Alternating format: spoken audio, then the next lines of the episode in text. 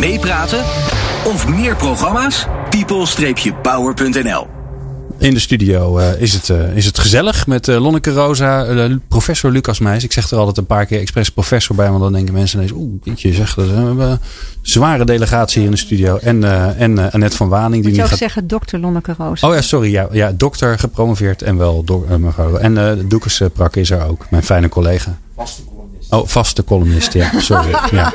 En ik, presentator, zei de gek Glenn. Um, we hebben het vandaag over, uh, uh, uh, over maatschappelijk betrokken ondernemen. Over medewerkersvrijwilligerswerk. En niet te vergeten over corporate foundations. Um, Lonneke, ik heb een vraag voor jou. Want ik kan me voorstellen, mensen zijn aan het luisteren. zitten zelf in een bedrijf denken... Hm, wij hebben nog helemaal zoiets nog niet. Um, stel je voor dat je hier nou aan wil beginnen. Hè, of je wil een soort redesign doen. Je wil er opnieuw over nadenken. Welke welke doelen kun je nou zeg maar grofweg hebben met maatschappelijk betrokken ondernemen? En welke keuzes hangen daar dan aan vast? Want ik kan me voorstellen dat, uh, Luc zei, vertelde het net even aan het eind van, uh, van het vorige blok. Maar ja, het maakt nogal uit of je zegt ik wil de medewerkersbetrokkenheid verhogen. Of ik wil uh, volledig aansluiten bij, bij mijn kerncompetenties van mijn organisatie. Nou kan ik me voorstellen dat er nog meer zijn. Wel, een beetje grofweg gezien in welke, welke brokken kun je die, die, die hakken, die doelstellingen? Um, ja, dus als je het echt um, bekijkt vanuit een instrumentele benadering, zoals je, zoals je dat zou zeggen. Dus wel, ik wil echt uh, maatschappelijk betrokken ondernemen. Of ik wil maatschappelijk betrokken zijn omdat ik daar doelstellingen mee heb. Zou ik echt kijken naar. als je bijvoorbeeld je medewerkers iets wil leren, dan zou ik echt taken of vrijwilligersactiviteiten organiseren. Um, waarbij ze hun kennis en, en, expertise ofwel kunnen toepassen en daarom dat verdiepen. Ja. Ofwel hun nieuwe kennis en expertise te laten opdoen. Door ze compleet iets anders te laten doen dan dat ze eigenlijk normaal gewend zijn. Of dat je zegt van nou weet je, ik heb een aantal trainees in mijn, in mijn organisatie. En ik zou heel graag willen dat zij wat beter kunnen presenteren. ik zoek dan de connecties ook met, met organisaties die bijvoorbeeld het leuk vinden om workshops te, te, krijgen. Nou, als je dat ja. dan samen doet met iemand die al wat ervaren is, kan je en kwaliteit um, waarborgen voor de non-profit of de, het goede doel. Mm -hmm. En je kan ook een medewerker daarin laten leren. Oké, okay. um, dus dat is leren? Ja, dat is bijvoorbeeld leren. Een belangrijk, belangrijk doel, kan dat ja. zijn? Ja. Maar hebben we dan nog meer? Ja, er zijn er heel veel. Um, nou, je kan bijvoorbeeld ook denken aan als je bijvoorbeeld mensen wil aantrekken tot je organisatie. Hè. Doekes uh, zei dat net ook al van het kan echt goed zijn voor de employer branding. Dan zou ik echt iets uh, organiseren wat heel erg dicht is bij uh, wie jouw organisatie is en wat ze doen. Dus het gaat echt over de combinatie van laten zien welke waarden je hebt als organisatie. Dus de core values. Mm -hmm. En ook de core business daaraan aan koppelen. Omdat dat heel duidelijk een signaal is naar, naar potentiële medewerkers van dit zijn wij en hier staan wij voor. Ja. Uh, dus dat is een heel ander soortige, soortige effect die je dan, uh, dan bereikt. Ja. Um, heeft dat, uh, heeft het Lonneke ook te maken, dat laatste wat je noemt, met dat het iets doet voor je, voor je klanten, voor je branding, voor je marketing? Dat, dat, dat het een reden voor bedrijven kan zijn? Nou, ik zou het niet per se zeggen dat het in ieder geval in Nederland heel erg wordt ingezet als marketinginstrument. Um, het wordt meer als een interne marketinginstrument uh, gezien. Dus echt om je medewerkers te motiveren. Uh, in plaats van dat, we, dat je er per se een goed voetje wil halen bij, bij klanten. En ik weet wel dat de, de business-to-business omgeving werkt anders dan de business-to-consumers omgeving. Want? Nou, ik kan me voorstellen dat, um, dat in ieder geval vanuit mijn perspectief dat je bij business to business um, bijvoorbeeld geen uh, spotjes op televisie uh, zal, uh, zal zien. maar dat je het bijvoorbeeld wel gebruikt als jij je presenteert als organisatie om een stukje van je waardes ook mee te geven aan een potentiële klant. Okay. dus dan wordt het heel erg met presentaties en, en volgens mij gebeurt het ook bij, bij VBGO dat het door sommige mensen worden meegenomen in de presentaties die zij geven. Ja. Maar ook zeg maar, dat weten uit business to business, ook in het onderhouden van het contact. Je moet regelmatig langskomen. En dat product, dat kennen we ondertussen wel van elkaar. Maar die andere verhalen zijn veel spannender. Ah, dus je en bent ook verhalen aan het maken. Eigenlijk. Je bent verhalen aan het maken. Je bent, je bent als het ware mensen aan het voorbereiden om gewoon eens langs te kunnen komen. En eens een gesprek te hebben. Wil je ook meedoen? En dan krijg je van die enorme dingen als bijvoorbeeld Europa Run. Wat in Rotterdam echt een soort zwaankleef aan effect is op al die bedrijven die Ja. elkaar opjutten. Elkaar ontmoetend. Met heel veel B2B. Ja. En wat ook nog wel leuk is bij, uh, bij Nuon Foundation, is dat ze echt met hun zakelijke klanten uh, vrijwilligerswerk gaan doen. Om die band juist tussen de zakelijke klanten en de accountmanagers te verdiepen. Okay. Dus dan leer je elkaar echt op een andere manier uh, kennen. Dus in plaats van golfen ga je dan iets, iets nuttigs juist, doen? Ja. Zij doen, Golf is ook leuk. Zij doen dingen met Stichting Opkick. Ja, ja, klopt. Ja. Oké. Okay. Dat is wel een spannend soort. Dan moet je dus naar je klant toe en die proberen uit te dagen om naast het product ook met jou mee te gaan naar iets heel anders. Ja. Dat, dat verdiept je relatie. Ja. ja, en ik kan me ook voorstellen dat dat een. Uh, ik noemde voor de flauwigheid golfen, maar dat hebben, hebben natuurlijk heel veel organisaties. Ik weet niet of het nog gebeurt, maar in ieder geval gedaan omdat je daarmee een soort standing kreeg. En, en hiermee krijg je natuurlijk ineens gevoel en betrokkenheid en uh, uh, ja, toch een heel ander beeld dan uh, dat, koude het koude bedrijf in dat grote glazen gebouw. Ja, en persoonlijke verhalen ook. Dus echt verhalen van mensen die dan samen aan de lunch zitten bij Stichting Opkikker en vertellen dat zij zelf ook bijvoorbeeld een, gezin, in een gezinssituatie zitten met een ziek, met een ziek kind.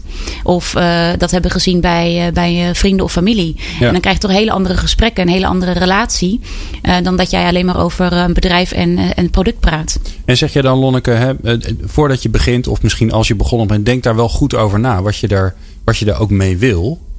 Ja, ik zeg niet dat je er altijd iets mee moet bereiken per se. Uh, zeker als je gemotiveerd bent als organisatie om um, vanuit het perspectief dat je het doet omdat het echt uh, in de identiteit van de organisatie zit. Maar als je het instrumenteel wil inzetten, als jij echt uh, bijvoorbeeld aan het bedrijf wil laten zien van hé, hey, we moeten dit doen, want het heeft voordelen voor het bedrijf, dan moet je ook wel zeker nadenken hoe je, daar, hoe je dat inricht. Ja. En ik denk dat die stap, de eerste stap, wordt al vaak wel gemaakt van hé, hey, wij willen hier wat mee bereiken. Maar de tweede stap van oké, maar hoe ga ik dit dan slim organiseren? Ja. Um, dat dat zie je niet altijd, laat ik het Ja. zo zeggen. Ik denk vervolgens dat de derde stap, wat hebben we bereikt? Hè? En wat zijn dan de resultaten Ja. voor onze medewerkers, de organisatie, voor de doelgroep en de maatschappij? Hè? Dus dan heb je het eigenlijk ook, wat is dan de impact, om het maar weer even te noemen daarvan? Ik denk dat die derde stap, eh, die hoort er wat mij betreft zeker bij, maar die wordt nu nog vaak nou, te weinig gemaakt. Laat ik het even zo eh, omschrijven. Dat is iets ik wat denk ook dat die nog derde stap heel vaak is. gemeten wordt, maar er is Ja. geen logica tussen stap 1 en stap 3. Nee, nee. En dat is eigenlijk de vraag van, ja, misschien moet je dat gewoon maken. We weten echt wel, wat je ook doet zo'n eerste keer, ze vinden het gewoon hartstikke leuk. Maar het gaat er vooral om, ga je andere dingen bereiken? Kan je daar wat mee? Ja. Ja. Nou, en ook wel aan de voorkant met elkaar bedenken, wat zouden we willen bereiken? Ja. En, en, dat, en die ambitie van wat wil je bereiken met elkaar, daar wordt nog niet, eh, niet of nog niet voldoende over nagedacht. Zodat je daarna ook niet kan kijken, hé, hey, wat is nou het, het effect van hetgene wat we doen en welke impact hebben we dan op de diverse stakeholders die, die we tegenkomen? Ja. En ik denk dat als je daar als eh, Corporate Foundation heel goed over na gaat denken. En ook wel gewoon de deskundigen uit het veld raadpleegt. Zoals Lonneke en Lucas. Dat je veel meer naar veel meer waarde voor je, voor je Corporate Foundation kunt gaan. Dan eh, alleen maar achter je bureau denken met elkaar. We zouden er iets mee willen bereiken. Maar wat dan? Dus nou ja, mijn oproep om daar eh, naar, over na te denken met mensen die er echt verstand van hebben. Ja, dat, eh, de, de, de, de term is al een aantal keer gevallen, hè? corporate foundation. Ehm, we hebben het over maatschappelijk betrokken ondernemen. Dat is een, nogal een, een, een lekker containerbegrip. Hè? Daar zit heel veel in. Ehm, en zo'n corporate foundation is volgens mij één van de manieren waarop je dat een soort van gestalte kan geven. Ehm, ehm, kunnen jullie vertellen over ja, wat voor vormen je dan hebt, wat je dan tegenkomt eh, in, eh, in organisaties? Ehm, ja, het, eh, eigenlijk heb je twee manieren. Je kan echt direct vanuit het eh, bedrijf eh, geven, om het even zo te zeggen, of maatschappelijk betrokken zijn. En dan meestal is er een persoon of het hangt onder een, onder een afdeling. Er zijn een aantal mensen of iemand verantwoordelijk voor, het, voor de maatschappelijke betrokkenheid, om dat echt vorm te geven. En daarnaast kan je het ook indirect doen. Dus eigenlijk wat je dan doet, is, is dat je je maatschappelijke betrokkenheid vormgeeft via een andere organisatie. En dat kan zowel zijn via een corporate foundation, dus een Mhm. aparte stichting die een bedrijf opzet met een maatschappelijke missie. Of je kan het doen via een intermediaire organisatie, zoals eh, een Haagse uitdaging of eh, Nederland Cares. in ieder geval een vehikel dat het voor, voor jou organiseert. En dat betekent dat je, dat je eigenlijk, eh, het is een soort van uitbesteding. Soort, eh, Ja, je koopt het gewoon in. Oké. Ja.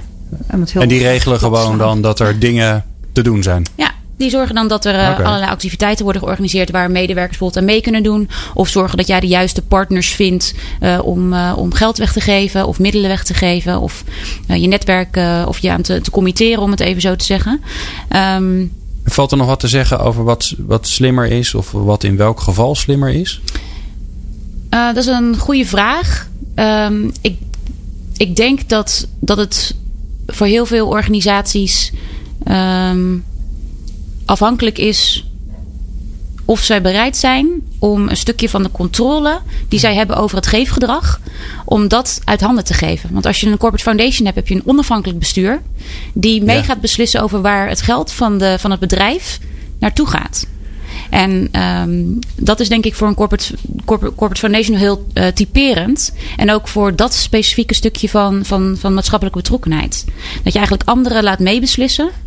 Uh, in waar, uh, waar en hoe je maatschappelijke betrokkenheid vormgeeft. Ja. Daar zit ook wel een hele sterke kant in. Want je eigenlijk doordat je anderen mee laat beslissen ook erkent dat je misschien wel heel goed bent in het maken van geld of maken van producten. Maar dat je misschien heel weinig inzicht echt hebt van zeg maar wat in die samenleving nodig is. En dat je realiseert dat je niet in een soort Superman-positie zit van uh, mooi huis, mooi kantoor, groot bedrijf. Oh, we gaan even beslissen wat goed is voor de mensen.